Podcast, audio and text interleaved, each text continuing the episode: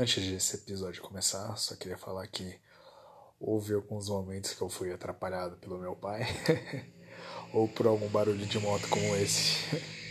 Não sei se vocês vão conseguir ouvir, porque o microfone do celular acaba dando uma melhorada bastante, mas eu peço perdão e com o tempo a gente vai melhorando isso, né? Mas fiquem com esse episódio.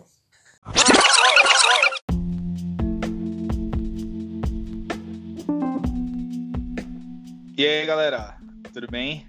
Aqui é o Pedro Pial, com mais uma Papo Pial. E hoje eu vou falar com ele, Rafael Larutia, que é técnico do time principal do Flamengo Guarulhos. E aí, Rafa, tudo bem? Fala, Pedro, beleza, cara? Tudo bem? É, agradecer, primeiramente agradecer pelo convite aí. Uma honra participar desse seu projeto aí, bem legal. E vamos lá, vamos bater papo aí. Que é isso. Começa aí por uma pergunta que é bem básica, né? De onde que surgiu essa vontade de ser professor, ou professor, né? De ser técnico de futebol, ser profissional de educação física? De onde que surgiu isso? Cara, na verdade surgiu é, pela paixão pelo futebol, né? Desde de muito novo, assim, isso é, tem uma influência muito forte do meu pai, né? Meu pai também sempre gostou muito de, de futebol. E desde bem pequenininho eu sempre acompanhava ele, ele jogava no, nos times amadores, né? No, no, no, São Vito, nos outros times aqui em Guarulhos. E aí eu acompanhava, sempre acompanhei, sempre fui apaixonado, assim, desde bem novinho mesmo. Meu, meu, meu pai e minha mãe sempre falam que meu brinquedo preferido sempre foi a bola. Então, sempre fui apaixonado por futebol. Então, meu, meu primeiro desejo, na verdade, foi de ser jogador, né? Ah, e aí... brasileiros, né? Acho que é. o primeiro sonho sempre é jogador de futebol. Exatamente. Aí eu tentei a carreira de, de jogador, né? Também comecei a treinar muito novo, com 5 anos de idade eu já comecei a, a fazer parte de, de equipes de competição e, e, fui tentando até mais ou menos uns 18, de 18 para 19 anos, que aí eu já tinha começado a faculdade, né? E aí nesse, uhum. quando eu fui, quando eu fui chegando mais próximo dos 18 anos, que estava numa idade ali que para para virar como jogador de futebol já estava no limite ali, estava estourando a idade, é, eu já tive que começar a pensar em outras alternativas, né? Então assim, como o futebol sempre foi uma paixão para mim, eu sempre tive o desejo de trabalhar com futebol. Quando eu vi que, que já estava difícil de, de, de, conseguir como jogador, eu já comecei a pensar em outras alternativas. E, e, a primeira coisa que me veio em mente foi ser treinador. Eu sempre gostei muito também, assim, eu jogava joguinho de, de computador, de videogame, de, é, de manager.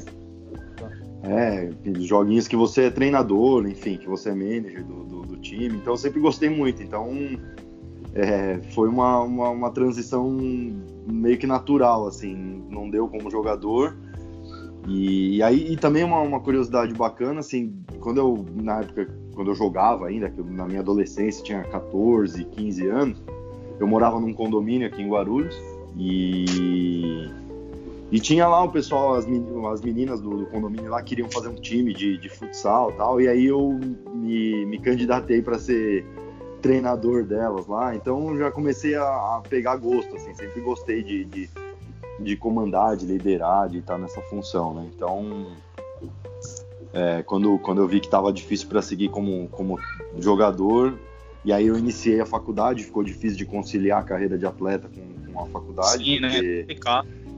É, a, a, a, faculdade, a faculdade exigia bastante tempo, né? De, de, de estudo, e aí já ficava complicado porque boa parte do meu dia eu, eu, eu tava treinando, então começou a atrapalhar um pouco a faculdade. Aí chegou um momento que eu tive que, que fazer uma opção.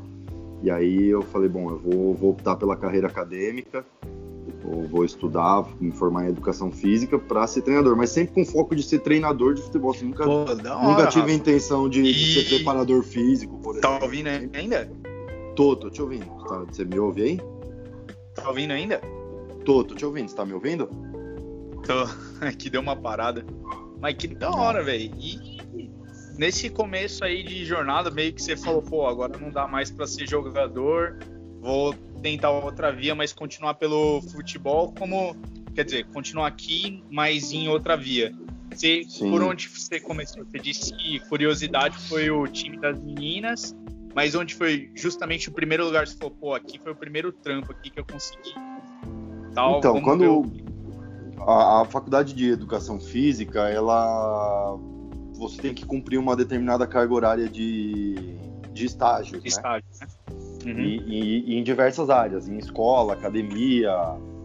E em uma dessas etapas que, que eu fiz no, no, do estágio, eu fiz numa escola de futebol aqui em Guarulhos, na, na escola do, do São Paulo, chamava São Paulo Center. Na época eu tinha treinado lá um, durante um período, então eu conhecia o pessoal, conhecia os professores. E aí fui lá conversar com eles se eu poderia fazer um estágio. É, inicialmente era um estágio não remunerado, né? E aí comecei uhum. como, como estagiário lá da escolinha. E, e, ali já, já fui começando a viver um pouco mais desse, desse mundo do futebol, de treinos, de jogos, né? A gente participava de competições. E, e ali a, a escolinha acho que foi minha, meu primeiro, minha primeira experiência como lá, não como treinador, né? Não dá para dizer que lá foi como treinador, mas foi como professor ali dando aulas de futebol. E agora como treinador, como treinador, a minha minha primeira experiência foi num, num projeto de, de, futsal aqui em Guarulhos, né, na cidade onde eu moro, e que um amigo meu montou um time de, de futsal e me convidou para ser o treinador. E aí esse foi o meu primeiro trabalho como treinador de uma equipe mesmo. Pô, que da hora, Rafa. Isso aí eu não sabia. Isso foi em 2006. Foi mais de vai fazer 15 anos já, mano. Caraca. É, eu tava, eu tava no último ano de faculdade e. E aí tive essa, esse convite desse meu amigo e iniciei lá. Foi um, foi um projeto bem legal, aprendi muito lá com, com o pessoal lá. Caraca, que da hora, mano. E pra lidar com a molecada, né? Que tipo, você vê, que nem você falou, você tentou até os 18 anos, mas quando você viu que tava chegando naquele. Sabe, naquele limite lá de pô, vida de faculdade, já não tava naquela idade que, pô, se fosse pra estourar já tinha estourado. Como é pra lidar com essa molecada aí, com esse sonho de jogador que é, você olha pra galera, todo com esse sonho, você vê que uns têm mais potencial, outros têm menos. Como é que você faz pra, pra com essa molecada? Que você também trabalhou, você trabalhou bastante com essa molecada de base, por mais que hoje você trabalhe né, com o time principal do Flamengo, você também, o, acho que a maior parte do, da sua carreira como treinador foi com categoria de base, né, com a molecadinha. Sim, sim, a minha, minha carreira ela, ela foi toda na base, né? Eu, eu, iniciei, como eu falei, com escolinhas de futebol, e aí depois comecei a trabalhar com, com equipes competitivas, sempre na base, né? E esse ano que está sendo a minha primeira experiência como treinador profissional, né, de, de, equipe profissional. Então até, até janeiro desse ano que eu fiz a, a, a Copa São Paulo pelo Flamengo de Guarulhos, né, sub-20, até, até janeiro desse ano eu era treinador da base, né, passei por todas as categorias da base. E, e aí esse ano, depois da Copa São Paulo, assim que acabou a Copa São Paulo, eu recebi o convite para assumir a equipe profissional, né? Que era um objetivo uhum. meu também. E eu tinha mais ou menos um plano de carreira aí que eu, que eu fiz. E, e tinha esse objetivo. Talvez é, até assim.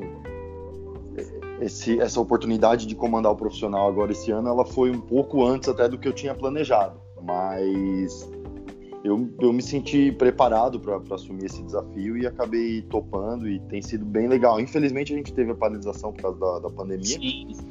Então deu, um, deu uma quebrada no trabalho um pouco, mas o início estava sendo bem legal, bem bacana. E respondendo a sua pergunta de, de como lidar com os meninos, é, é, é, é, assim, é como toda relação de, de, de liderança, né? De, de com pessoas, né? com, com pessoas, de gestão de pessoas. O, o fato de eu ter passado um, um, bom tempo da minha vida tentando ser jogador e, e, ter vivido as mesmas experiências que essa, que essa molecada vive, verdade, né? é, isso me ajuda de, de certa forma ali na, na, maneira de lidar, na maneira de conversar. Mas eu acho que a, a, a grande questão de, de, de, de tudo nesse processo é você é, são os atletas perceberem que você tem algo a acrescentar na carreira deles, é, tanto é, na vida deles profissional como na vida deles pessoal. Então, isso é um papel, é papel de um líder, né? Você uhum.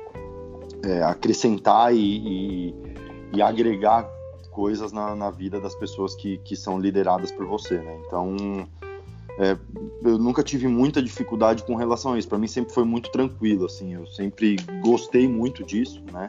Dessa, dessa relação com as pessoas, de, de, de gestão de pessoas. E então para mim foi tranquilo, assim. Foi sempre muito muito tranquilo. Sempre tive um relacionamento muito bom com, com os atletas que que treinaram comigo, enfim. É, a grande questão é o atleta ele tem que sentir ali que, que o treinador realmente tem algo a, a agregar para ele, a acrescentar para ele, né? Uma confiança, partir... né? Um Exatamente. esse cara vai me levar além do que eu já tô aqui, né? Isso. Com certeza. E, e, assim, uma coisa que também é fundamental dentro desse processo é a honestidade, né? A honestidade, é, é a sinceridade. Então a gente tem que ser sempre o mais sincero possível com, com, todos os atletas ali, porque é uma relação que é difícil. Você tem um elenco de atletas ali, uma quantidade X de atletas e, e, e você só pode colocar em campo para jogar uma quantidade menor do que aquela total que você tem de atletas. Então você tem que saber é, é, é gerir essa situação, porque sempre o atleta que, que não é uh, relacionado para jogar, que não é convocado ou que não é titular, ele sempre vai ter ali um pouquinho de insatisfação e ele tem que entender que ele está dentro de um processo ali, que ele faz parte daquele processo e, e ele tem que também entender que ele é importante como todos os outros atletas dentro do, do elenco. Né? Então, isso são coisas que, que, são fundamentais numa relação ali de, de treinador com, com atletas. E você falou de insatisfação e tal, né? Que tem essa galera que quer mostrar serviço. E o lado contrário, né? Aquele, aquela galera acomodada, que a gente também fica reclamando, às vezes, no futebol profissional. Esse cara aí já tá acomodado, não quer saber de nada. Tal. Como é que você acaba lidando com o outro lado, né? Então, isso tem muito também. Eu sempre faço muito paralelo do futebol com, com qualquer outra área do, do, da vida, qualquer outra área profissional, né? As relações elas são muito parecidas.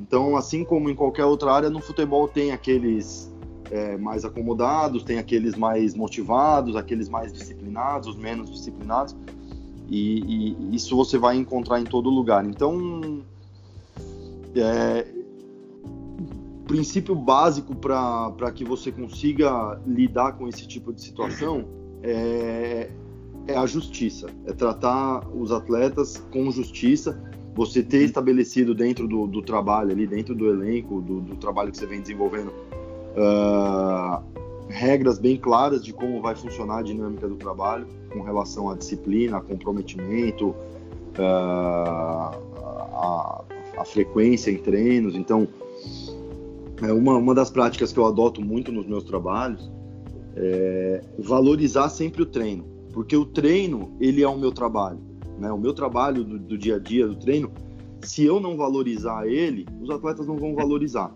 né? Então é, é, eu parto desse princípio, o treino ele tem que ser valorizado. E como qual é a forma que eu, que eu consigo valorizar o treino?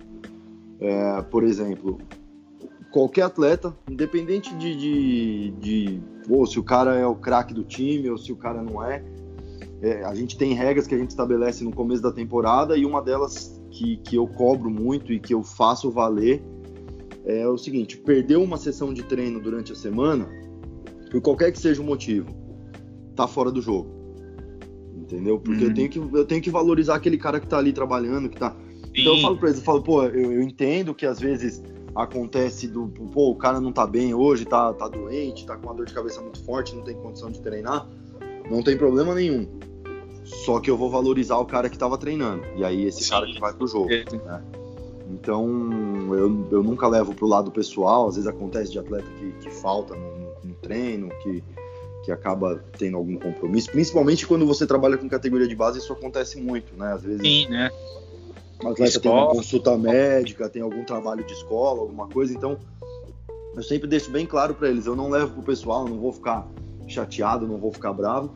Porém, é, eu vou privilegiar o cara que estava ali treinando. Então, eu já tive situações, por exemplo, na, na, na, base, de deixar um jogador que, que era titular, artilheiro do time, na final do campeonato ele foi para o banco porque ele faltou numa sessão de treino durante a semana porque ele estava com enxaqueca, enfim.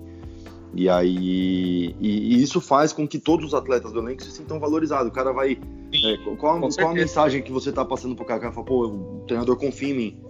Né? Se ele não, não pode colocar o artilheiro do time, ele vai, vai me colocar ali, é porque ele confia em mim. Então, é, isso é uma, uma estratégia que eu uso e eu parto sempre desse princípio, né? De, de, de trabalhar com eles essa, essa relação de justiça, que eles é óbvio que em alguns momentos a gente acaba sendo injusto, de, de certa forma, às vezes é, sem intenção, mas é, eu procuro o máximo possível é, ser justo em todas as minhas decisões no, no dia a dia.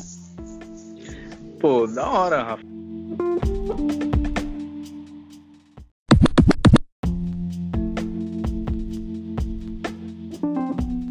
Puxando um assunto aí que você falou de técnico, de dessas maneiras de lidar, perguntar uns, um pouco sobre esse mercado de técnicos, assim, né? Que, que a gente tem visto ultimamente, pelo menos aqui no Brasil, é que a gente tentou resgatar bastante os medalhões, né? Pô, o Filipão agora no Palmeiras, a gente tentou com o Abel, sabe?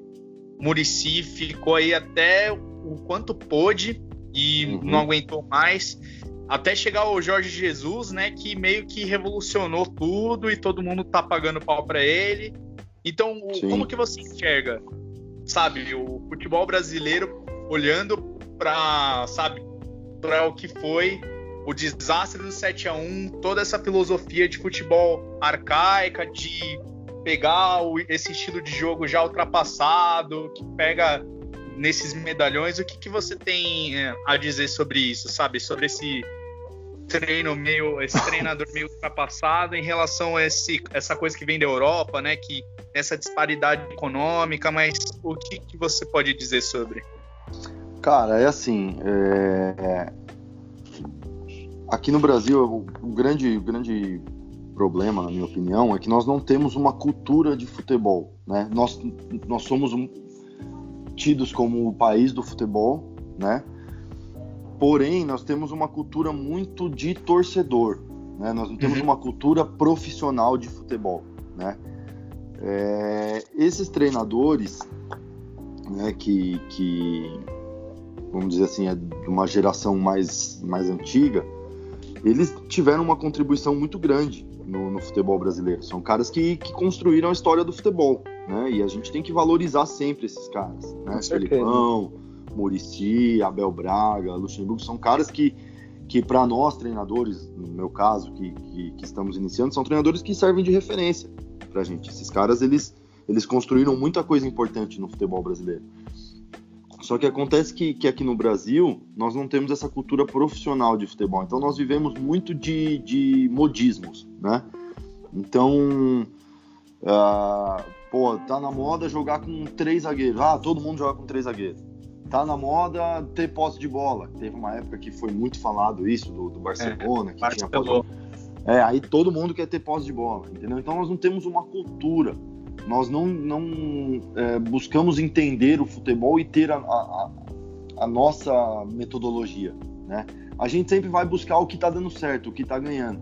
Só que o que está dando certo em outro lugar, talvez para nós não sirva. Né? Então, é, isso faz um pouco de, de, de, de parte dessa cultura que a gente vive aqui. Uma cultura que é totalmente baseada nos resultados. Então, a, até o 7 a 1 estava tudo certo, porque o Brasil era pentacampeão e o Brasil era o melhor time do futebol e nós tínhamos uma arrogância muito grande quando se falava de futebol, né? Nós falávamos assim, a gente não tem nada para aprender com ninguém porque o único país que é cinco vezes campeão do mundo é o Brasil. É. E aí quando a gente perde de 7 a 1 aí a chave vira totalmente ao contrário. Ah, não, tá tudo errado, precisa mudar tudo. Então a gente não tem ali um meio termo, a gente não procura alternativas para que a gente tenha a nossa cultura, a nossa forma de desenvolver, a nossa forma de treinar futebol. A gente sempre vai buscar uma fórmula mágica do, do sabe, a receita de bolo do futebol. E, e, o futebol não é isso. O futebol não tem uma receita de bolo. O que o Guardiola faz no trabalho dele com as equipes dele, ela tem muito sucesso dentro do contexto dele, dentro da realidade dele.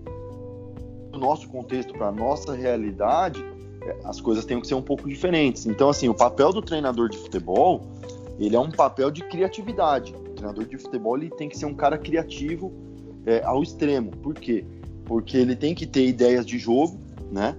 O, o, trabalho do treinador ele inicia a partir de uma ideia. Então o treinador ele tem uma ideia de jogo. O que, que ele quer para a equipe dele, né? Que, que a gente chama de modelo de jogo.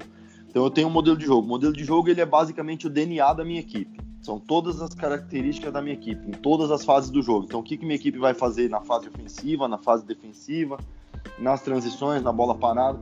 Isso é o nosso modelo de jogo. Então eu parto de um modelo de jogo, de uma ideia que eu tenho, né?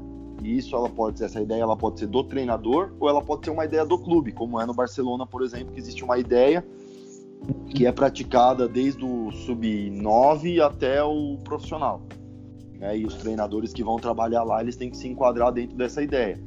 Ou ela pode ser um clube que não tem essa cultura de, de ter um, um, um DNA próprio, ela pode ser do treinador, pode ser uma ideia desenvolvida pelo treinador com as preferências do treinador. Então você parte dessa ideia e a partir dali você tem que criar diariamente exercícios nas suas sessões de treino que estimulem o atleta a ter um comportamento é, que você deseja nos jogos. Né? Então, se eu quero ter uma equipe que exerce uma pressão forte quando perde a bola, então eu tenho que criar dinâmicas no meu treino, criar exercícios na minha, sessão de treino que estimulem o atleta, no momento que ele perde a posse de bola, ele faça uma pressão é, no adversário, né? Então eu, eu, parto dessa ideia e a partir dali eu começo a criar sessões de treino e começo a criar ciclos de treino para promover para os meus atletas esses estímulos para que eles possam desenvolver esses comportamentos. Então o treinamento de futebol ele é desenvolver comportamentos e comportamentos você desenvolve através de repetição, estímulo e repetição. Qualquer para qualquer coisa na vida, você vai desenvolver um comportamento dessa maneira. Então, quando você vai aprender a dirigir, né, você tem um ciclo de aprendizado. Sim. Criando um hábito, né? Você vai é, fazendo Exatamente. Então, eu, é você, um primeiro momento ali que você vai aprender a dirigir, você primeiro você aprende os conceitos, aí depois você vai praticar, e aí nesse momento que você vai praticar, você tem que pensar em tudo que você vai fazer. Então, pô, eu, eu preciso pisar na embreagem, colocar a primeira marcha, tiro o pé da embreagem devagarzinho, vou acelerando devagarzinho. Você fica o tempo todo pensando naquilo ali. E aí você vai repetindo, repetindo, repetindo, repetindo, até você chegar num momento, que é a última etapa do ciclo de aprendizado, onde você já faz isso, vamos dizer que é, instintivamente. Então, é, aí você já, já acha que você pode dirigir mandando mensagem no celular, fazendo uma ligação, porque você já faz aquilo ali de forma automática na sua cabeça. Você já não precisa ficar mais pensando, as coisas já vão acontecendo. E o, e o, o treinamento, não só de futebol, de qualquer modalidade esportiva, ele funciona dessa mesma maneira. Né? Então, no primeiro momento, ele é complexo, o atleta ele tem que ficar é, pensando ali o que, que ele vai fazer, o que, que ele dentro daquele modelo de jogo que a gente tem. E aí, posteriormente, as coisas acontecem mais naturalmente. Então, por isso que dentro de um processo, dentro de uma temporada, existem muitas oscilações ali das equipes, um momento muito bom, um momento muito ruim, porque está dentro desse processo, né? Então a gente, o que o grande problema do Brasil é basicamente é esse, cara. A gente não tem uma cultura profissional de futebol. Nós temos uma cultura muito amadora e durante muitos anos foi o futebol foi feito dessa maneira. Hoje em dia tem mudado bastante, né? Mas também a gente tem que tomar cuidado para a gente não não ser ingrato com tudo isso que, que esses treinadores da, da outra geração é, trouxeram para o futebol brasileiro, trouxeram coisas muito boas, né? E quando, por exemplo, a gente fala do Jorge Jesus, ele é um treinador de uma geração mais antiga, só que ele vem de uma cultura de futebol diferente da nossa, onde se estuda o jogo de futebol, onde se estuda os processos de treinamento, né? Então, a metodologia de, de, de trabalho, de treino, é um pouco diferente da, do que a gente está acostumado com os treinadores brasileiros. Entendi, Rafa. Caraca, que alto.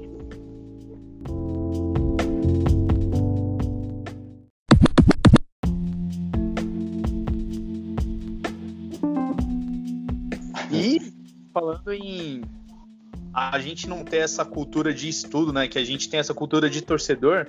Conta aí uhum. pra gente esse lance que, pô, você fez a fez os cursos da CBF, né? Você fez a licença B, a licença A e a licença Pro, né? Isso. É, Como isso é que foi, foi de pô, ir lá e fazer esses cursos no meio de que eu vi que, né, que você fez vários cursos com uma galera famosa até com os treinadores sim, que sim. Idos até.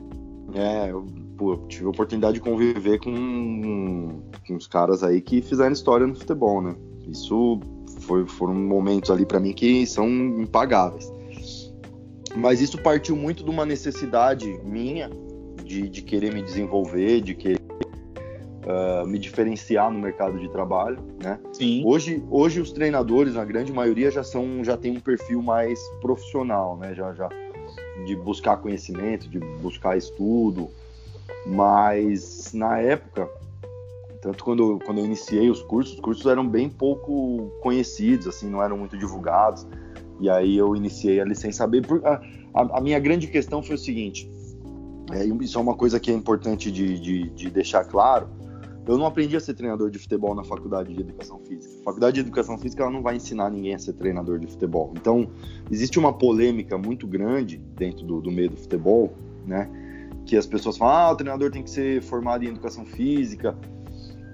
A faculdade de educação física ela não vai te ensinar a ser treinador de futebol, né?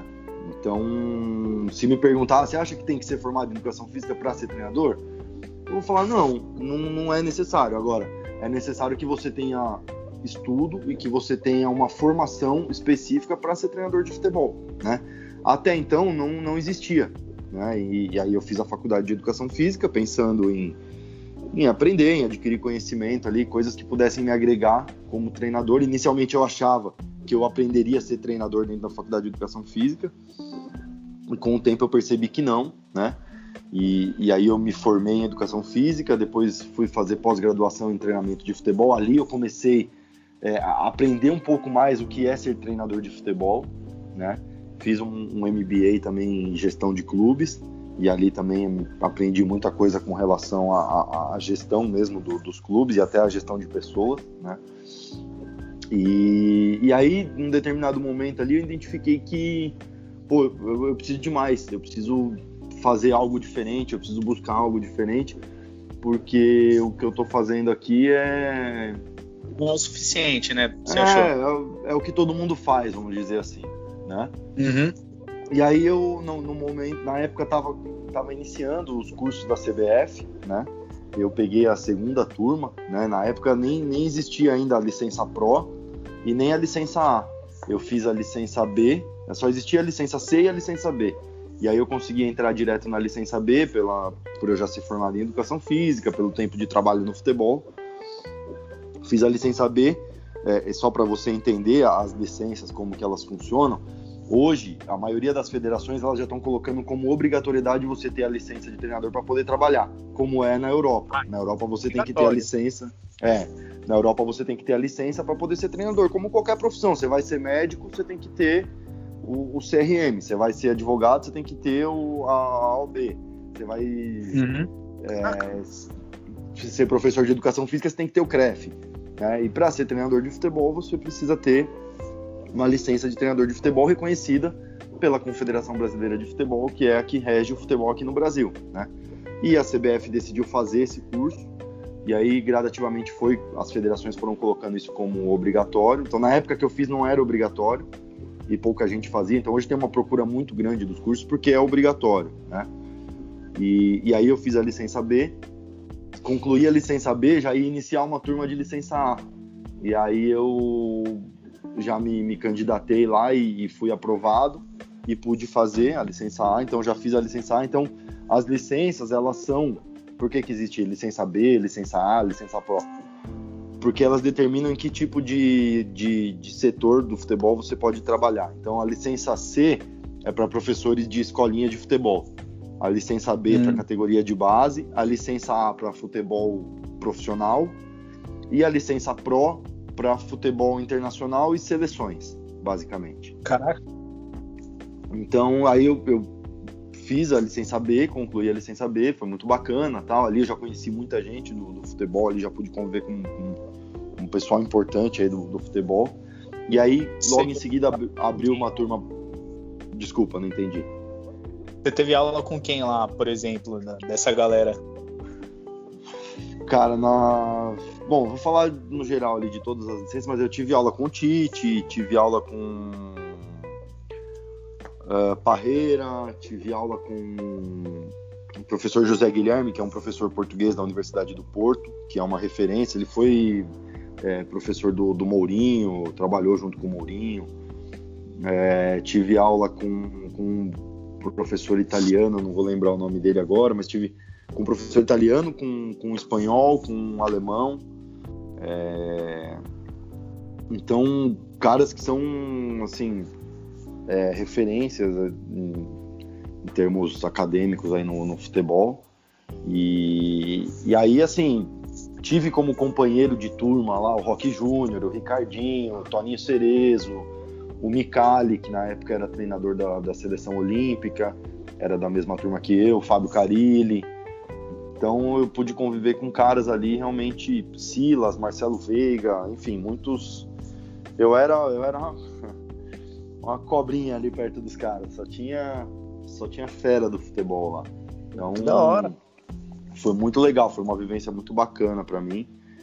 E onde eu ali de verdade eu comecei a, a entender essa cultura mais profissional de, de, de, de futebol, né? A, a, ser um treinador de futebol mais profissional, né?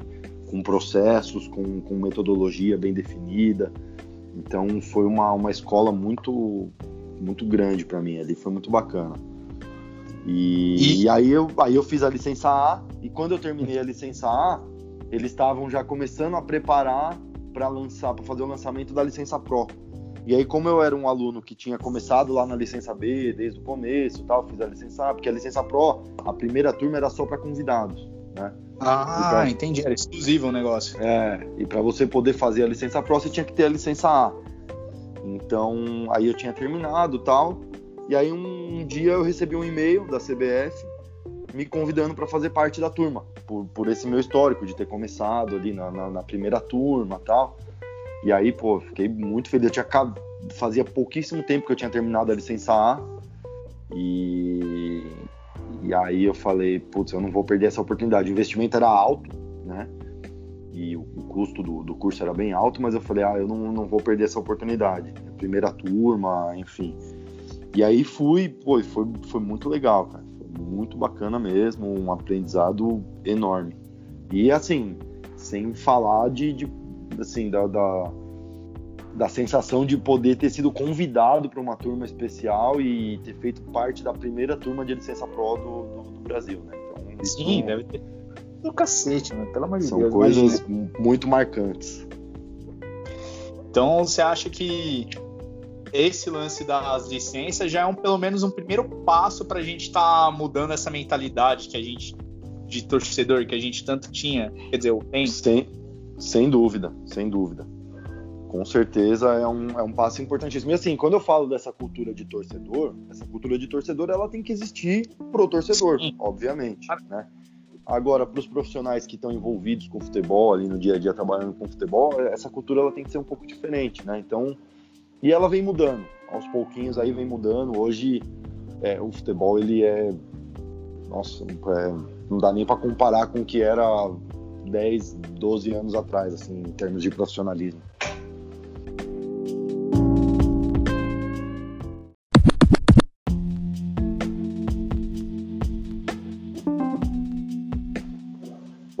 Tem uma coisa aqui que eu anotei também na pauta, é que além disso aí, você foi fazer um estágio no Real Madrid, cara. Como é que foi, foi. isso, né? Que além de você fazer licença B, A e Pro, você foi lá pra Espanha, cara, pro maior clube do mundo, que eu considero. Pois é, cara, isso aí foi outro momento que, nossa, é inesquecível na, na minha vida, assim. Eu, através do, do Fabiano, né, que, que é meu primo, seu primo também, né, nosso primo, ele ele é músico, né, guitarrista do, do Capital Inicial e um o Dinho, do Capitão Inicial, é muito amigo do, do Juni Calafá. Juni Calafá, ele é o, o chefe do departamento de scout do Real Madrid. Ele é um braço direito do presidente do Real Madrid. Ele é o cara que é responsável pelas contratações do Real Madrid, principalmente no mercado sul-americano. Né? Então é o cara que contratou Casemiro, Kaká, Vinícius Júnior, enfim. Ele é o cara que faz as contratações. E ele é meio que um braço direito ali, ele é. Se eu não me engano, acho que o pai é espanhol, a mãe brasileira, enfim, ele mora lá na Espanha, em Madrid há muito tempo e, e é envolvido lá no clube há muito tempo. Ele trabalhava na imprensa, né? Ele acho que era comentarista de uma, de uma emissora de TV. E aí depois ele passou a trabalhar lá no Real Madrid e é um cara muito influente lá dentro, né? Tem muita moral dentro do Real Madrid. E ele é amigo do Dinho. Então toda vez que ele tá aqui no Brasil e tem show do Capital, ele vai no show do Capital, tal, e e aí numa dessas conversas com, com, com o pessoal no, no camarim lá, ele conversando com o Fabiano, comentou que ele trabalhava no Real Madrid e tal, ele levou camisa do Real Madrid de presente pro pessoal da banda. E aí o Fabiano comentou com ele, o Fabiano falou, pô, tem um primo que é treinador de futebol tal, pô, ele vai adorar te conhecer. E aí ele foi, assim, super solícito, sabe? Ele falou, pô, passa meu telefone para ele, fala para ele entrar em contato comigo, quero conhecer ele, bater um papo com ele. E aí o Fabiano me ligou, me falou isso, me passou o contato dele. Aí eu falei, putz, que oportunidade, né, cara? Até falei, meu, não é possível que esse cara vai vai me dar essa moral, né? Sim. Aí eu falei, bom, tô com o contato dele, vou mandar uma mensagem. Peguei e mandei uma mensagem no, no, WhatsApp. Pô, o cara me respondeu, me tratou super bem, a gente começou a conversar. Ele falou, pô, que legal, você é treinador e tal. Aí ele, num determinado momento da conversa lá, ele falou, cara, as portas aqui do Real Madrid estão abertas, quando você quiser vir é, para conhecer Caraca. o clube, pra, passar uns dias aqui. Eu falei, putz. Imagina ler isso, velho. Eu fico imaginando Não, você vendo isso hum. na tua frente, você. Puta que hum. pariu. Na hora eu já falei pra minha esposa, falei, meu, preciso dar um jeito, vou arrumar um dinheiro, vou começar a pesquisar a passagem. E aí comecei a pesquisar tal, achei uma data boa para ir, que eu tava no período que eu, que eu tava meio que de férias aqui. E eu falei, ah, eu vou, cara. Comprei a passagem e tal, aí ainda assim eu tava meio com o pé atrás, né? Tava, puta, será que, que vai rolar tal? Aí comprei a passagem e mandei para ele. Falei, ó, comprei as passagens para tal data. Ele falou, pô, legal, show de bola. É, quando você. A gente vai se falando, quando você chegar aqui, você entra em contato comigo, você vai encontrar comigo lá no, no CT e tal. Falei, puta, coisa linda, né, cara? Aí um dia ele me mandou uma mensagem, ele falou, você vai ficar até que dia aqui? Falei, aí eu não vou lembrar as datas exatamente. Eu falei, ah, vou ficar até tal dia. Aí ele falou, putz, você não consegue ficar mais dois dias, porque vai ter o jogo da, da Champions, semifinal da Champions. E aí eu queria que você fosse no estádio para assistir e tal, era Real Madrid e Bayern de Munique. Aí eu falei, puta, cara, eu já tava com as passagens compradas, né? Falei, ah, liguei na, na companhia aérea para ver como que fazia para é, adiar a passagem para mais dois dias para frente, né? E aí tive que pagar mais um valor significativo lá, mas eu falei, ah, eu não vou perder essa oportunidade. E aí fui, cara, fui, tive assisti um jogo do Campeonato Espanhol, assisti um jogo da, da Champions League, a semifinal contra o Bayern. Pô, foi, foi sensacional, assim, passei 10 dias lá. Não é um estágio, né? Porque eles não têm um programa de estágio lá, enfim. Mas eu tive durante 10 dias lá dentro do CT, acompanhando os treinamentos. Eu ficava na arquibancada, assistia todos os treinos, de todas as categorias. E lá são 10 campos no, no centro de treinamento, né? Então, cada dia tinha uma categoria treinando num campo, eu ia, ficava na arquibancada assistindo, fazendo as anotações, conversei com o coordenador da base, conversei com alguns treinadores da base, né, assisti alguns treinos do, da equipe profissional também. É, e pude assistir os jogos, né, assisti um jogo do, do, do Campeonato Espanhol e assisti um jogo e assisti a semifinal da Champions, que foi Real Madrid Bayern. E era o jogo da volta. Real Madrid acho que tinha empatado o primeiro jogo lá na Alemanha. E aí ganhou em Madrid. E, pô, foi uma, uma experiência sensacional, cara. Aquilo lá é, é, é de outro mundo, assim, é surreal. Nossa senhora, você imagina, você tá lá ouvindo o hino da Champions League. Você, ah, pô. pô eu, eu Coisa de outro... filmei tudo que deu para filmar, para registrar, foto. Putz, cara, sensacional, assim. É, além do que, Madrid é uma cidade maravilhosa. Maravilhosa. Você conseguiu tirar foto com algum dos jogadores profissionais do Real? Tirei, cara. Tirei foto com o Marcelo, tirei foto com o Casimiro. Aliás, o Casimiro me deu uma, uma puta moral lá também. Tirei foto com o Modric. O Modric, não, é, não, não, consegui encontrar o Cristiano Ronaldo. Ah, é... ele deve ser inacessível também, né? É, é, é, muito difícil, cara. Eu vi ele passando, sim, uma, uma, distância de uns 50 metros, mas não consegui. Lá tem várias portas, várias saídas, então eu tava de um lado, ele saiu pelo outro. Aí, enfim. Mas consegui ali o. porque como que funciona? Lá para você assistir o treino da, do profissional, só pode assistir se você for convidado de um jogador, né? Ah. E entendi. como o, o Juninho que me levou para lá é muito amigo do Casemiro, que é ele que fez a contratação do Casemiro e tal, ele me ele marcou um dia para eu ir assistir o treino do profissional, aí eu fui, né, fui para a sala dele lá, na sala do Juninho. Aí o Juninho chamou o Casemiro, me apresentou pro Casemiro. E aí ele pediu pro Casemiro me colocar como convidado dele para assistir o treino. Então eu fiquei lá como convidado do Casemiro. E aí o Casemiro foi pro treino, tal, me deixou no, no lugar, no local onde ficam as famílias ali, tinha o pessoal, família do, do Benzema tava lá, tava o Roberto Carlos lá também, tirei uma foto com ele. Nossa, que pessoal, foda, cara, pelo é. E aí de lá você fica bem, bem em cima do campo, assim, assistindo bem de perto, né? E aí eu fiquei lá assistindo o treino, aí o Casemiro foi pro treino, ele falou para mim, ah, espera aí, depois a gente bate um papo e tal. Aí quando acabou o treino eu fiquei esperando lá e foi nesse momento que passaram alguns jogadores, eu consegui tirar umas fotos e tal. E aí até o Casemiro me deu uma carona depois para ir embora, cara. Fui embora de carona com, com o Casemiro. Caraca, você pegou uma carona com o Casemiro ainda, velho. Peguei até o. Porque assim, o centro de treinamento lá é muito grande, né? Eles chamam de Cidade Nossa, Madrid. É, chama, chama Cidade Madrid o centro de treinamento. É muito grande. Caraca. Mesmo. Então, do campo do profissional até o, a porta do CT é uma caminhada grande. E aí Nossa. ele falou, pô, você, você tá a pé e tal. Eu falei, não, tô a pé. Ele falou, ah, então entra aí, eu vou te dar uma, te dar uma carona até. Ele falou, você, você vai embora de ônibus? Como que você faz? Eu falei, não, vou de ônibus. Aí ele me levou até o ponto de ônibus fora do CT, me deixou perto do ponto lá e eu. E eu peguei o ônibus para ir embora.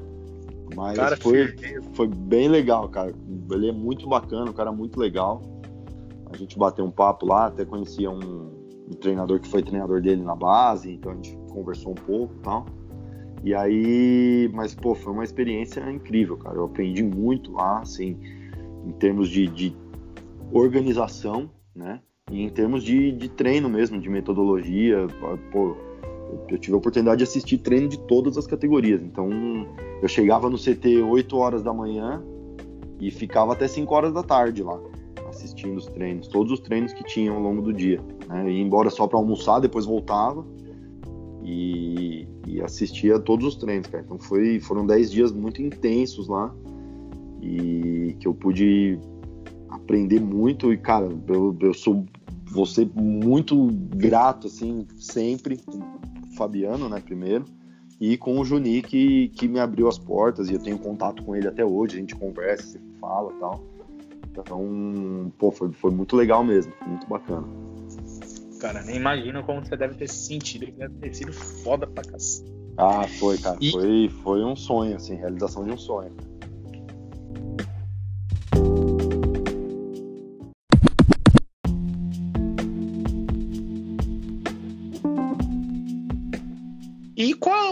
Próximo passo para você que você acha em, em quesito de acadêmico assim, pô, você já fez todas as licenças possíveis aqui no Brasil, você foi até o Real Madrid, o que você acha? Tem as licenças na UEFA? Talvez isso? Ou o que eu, tipo? Eu, eu tenho, eu tenho essa, uh, essa pretensão de, de fazer a licença na UEFA, né?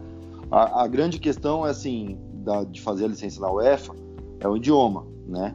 É, uhum. apesar, apesar que assim, eu sou muito fã da, da escola portuguesa de treinadores. Gosto muito, né? Tem até um, um grande amigo treinador português que eu trabalhei com ele aqui no Brasil. Hoje ele é auxiliar técnico da, da seleção da Arábia Saudita sub-20, sub-19. E eu sou muito fã da escola portuguesa, então eu poderia fazer o curso em Portugal, que seria não teria esse problema do, do idioma, né? Mas uhum. o, os cursos lá, eles têm um formato um pouco diferente do, dos cursos da CBF. Então, para eu fazer o curso lá em Portugal, por exemplo, eu teria que morar lá durante uns três meses. Né? O curso, ele... Caraca! É, aqui o curso, ele é mais intensivo, né? Então, a gente fazia 20 dias de curso e tinha aula das 8 da, da, das 8 da manhã até as 8 da noite, todos os dias. Inclusive sábado e domingo, que é tudo... Na época que eu fiz, era tudo lá na, na Granja Comari, né? E, e assim, então você cumpre uma carga horária alta, mas em poucos dias. Lá não, lá é como se fosse uma faculdade. Você vai, faz é, duas, três horas de aula por dia, né? E aí tem que cumprir um período de estágio também nos clubes, como a gente também teve que cumprir aqui nos cursos da CBF. Então teria que passar um período maior. Então eu precisaria, é, talvez, uh, parar um tempo aqui de, de trabalhar aqui no Brasil né? E isso é uma coisa que para mim agora não é o ideal, porque Sim. eu estou num, num, momento de ascensão na minha carreira, acabei de assumir o profissional, então não tenho como ficar três meses sem trabalhar para ir fazer o curso, né? É, então eu preciso me, me, planejar bem, mas é uma, uma ideia que eu tenho, né? Além do que, assim, a licença Pro da CBF, por exemplo, ela tem uma, um prazo de validade, né? A minha licença ela vale até 2023. Quando ela expirar, ah, então essa... não vai, uma é, CNH. Isso, quando ela expirar, eu tenho que fazer um curso de atualização. Né? Então, aí eu vou ter que fazer uma atualização para poder tirar a nova carteira. É, vai ser um curso diferente, né? Nos mesmos moldes, né? É só um, um curso de atualização, então ele tem uma carga horária menor, não tem o, o estágio obrigatório. Enfim, ela tem um, é uma, uma dinâmica diferente. Mas eu tenho vontade de fazer uma licença da UEFA também. Porque o que, que acontece? Hoje, a licença da CBF ela não é reconhecida na Europa. É, ela é reconhecida em todos os lugares do mundo, menos na Europa. Então eu não poderia trabalhar como treinador na Europa hoje só com a licença da CBF. Né? Uhum. É, a CBF está tá, tá se esforçando e está tá, é, no caminho ali de, de conseguir o reconhecimento da licença para que ela seja aceita na Europa, mas por enquanto ela não é.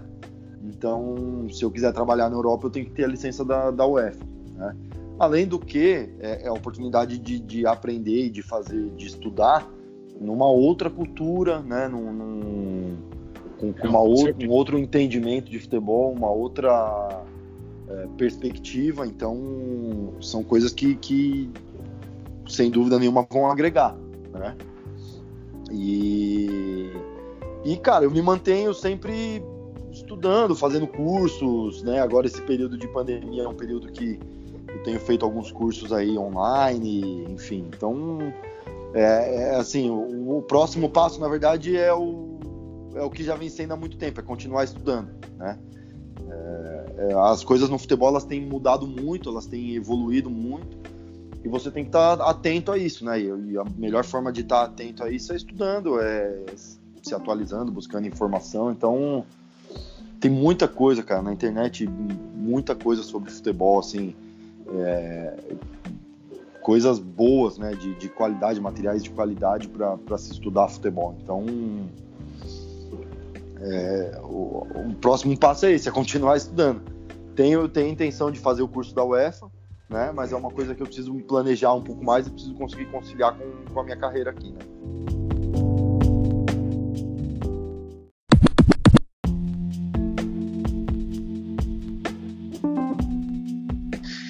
E agora, para fechar aqui, Rafa, o que, que você acha que vai acontecer nos próximos anos do futebol brasileiro? Você acha que o Flamengo vai passar o carro em geral ou você acha que outros times também podem fazer frente ao que foi visto no ano passado?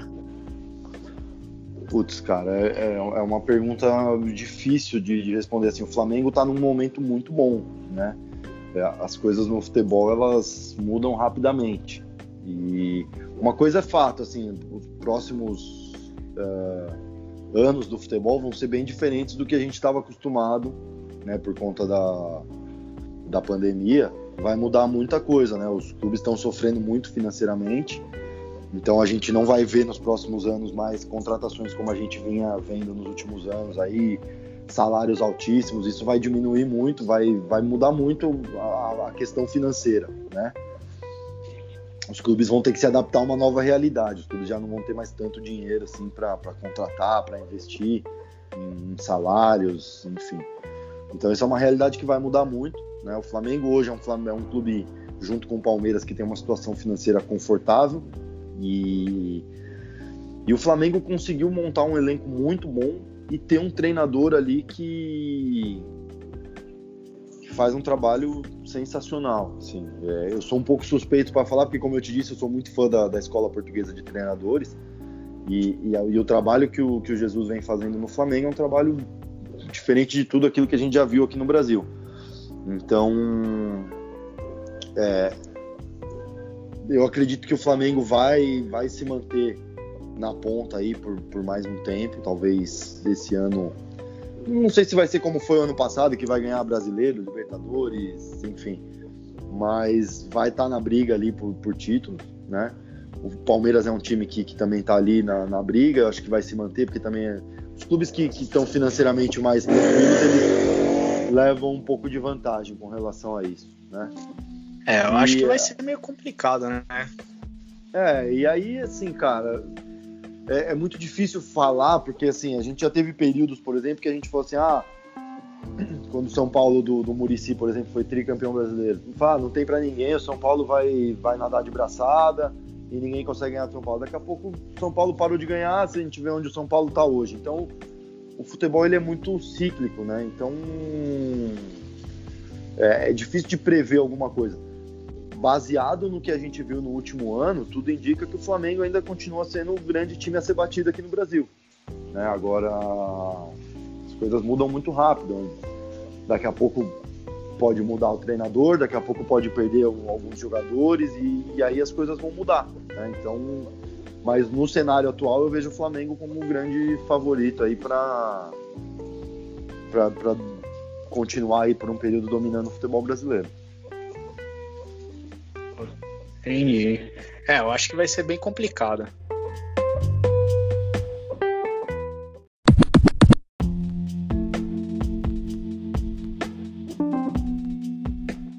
Mas é isso aí, Rafa. Muito obrigado aí pela oportunidade de falar com você. Você sabe que eu te admiro muito, eu acompanho bastante tempo, por mais que eu não consiga ir nos seus jogos. Você sabe que eu sempre torço por você e agradeço mais uma vez por você ter dado essa oportunidade de falar com você e conversar e tirar umas dúvidas sobre o mundo futebolístico. Pô, Pedrão, eu que agradeço, cara. Foi, foi muito legal, muito bacana. É... Agradeço também por, por você acompanhar sempre, você está sempre na, nas redes sociais lá mandando mensagem, acompanhando ali as coisas que eu posto. E, pô, fico muito feliz, é muito bacana ter esse, esse carinho, principalmente pessoas mais próximas, a família, enfim. Então, pô, eu, eu que agradeço, agradeço pelo, pelo convite, pela oportunidade de poder falar aqui. Te dar os parabéns também por esse projeto do, do, do podcast aí, do, do Papo com Piau, que é bem legal, bem bacana. E te desejo também todo o sucesso do mundo aí, cara, que esse projeto eu tenho certeza que, que vai, vai vingar e vai te trazer muitas coisas boas, cara. Parabéns e mais uma vez obrigado aí pelo, pelo convite. Valeu. E Rafa, quem quiser te seguir ou te procurar nas redes sociais, como é que faz aí? Qual o Instagram, Facebook? Pode Cara, falar. Instagram é coach underline Rafael Larutia, né? Rafael com PH, Larutia com, com dois Cs e A. É, no Facebook tem o meu Facebook pessoal, Rafael Larutia, e tem treinador Rafael Larutia, que é minha, minha página profissional lá no, no Facebook também. Aí é só procurar pelo meu nome lá, consegue me achar fácil. O Twitter eu não vou lembrar, mas eu também não movimento muito o Twitter. O Twitter, se não me engano, é arroba Rafael Técnico, alguma coisa assim. Mas eu não vou conseguir lembrar agora. E também eu não movimento muito o Twitter. O Twitter é mais leio do que posto.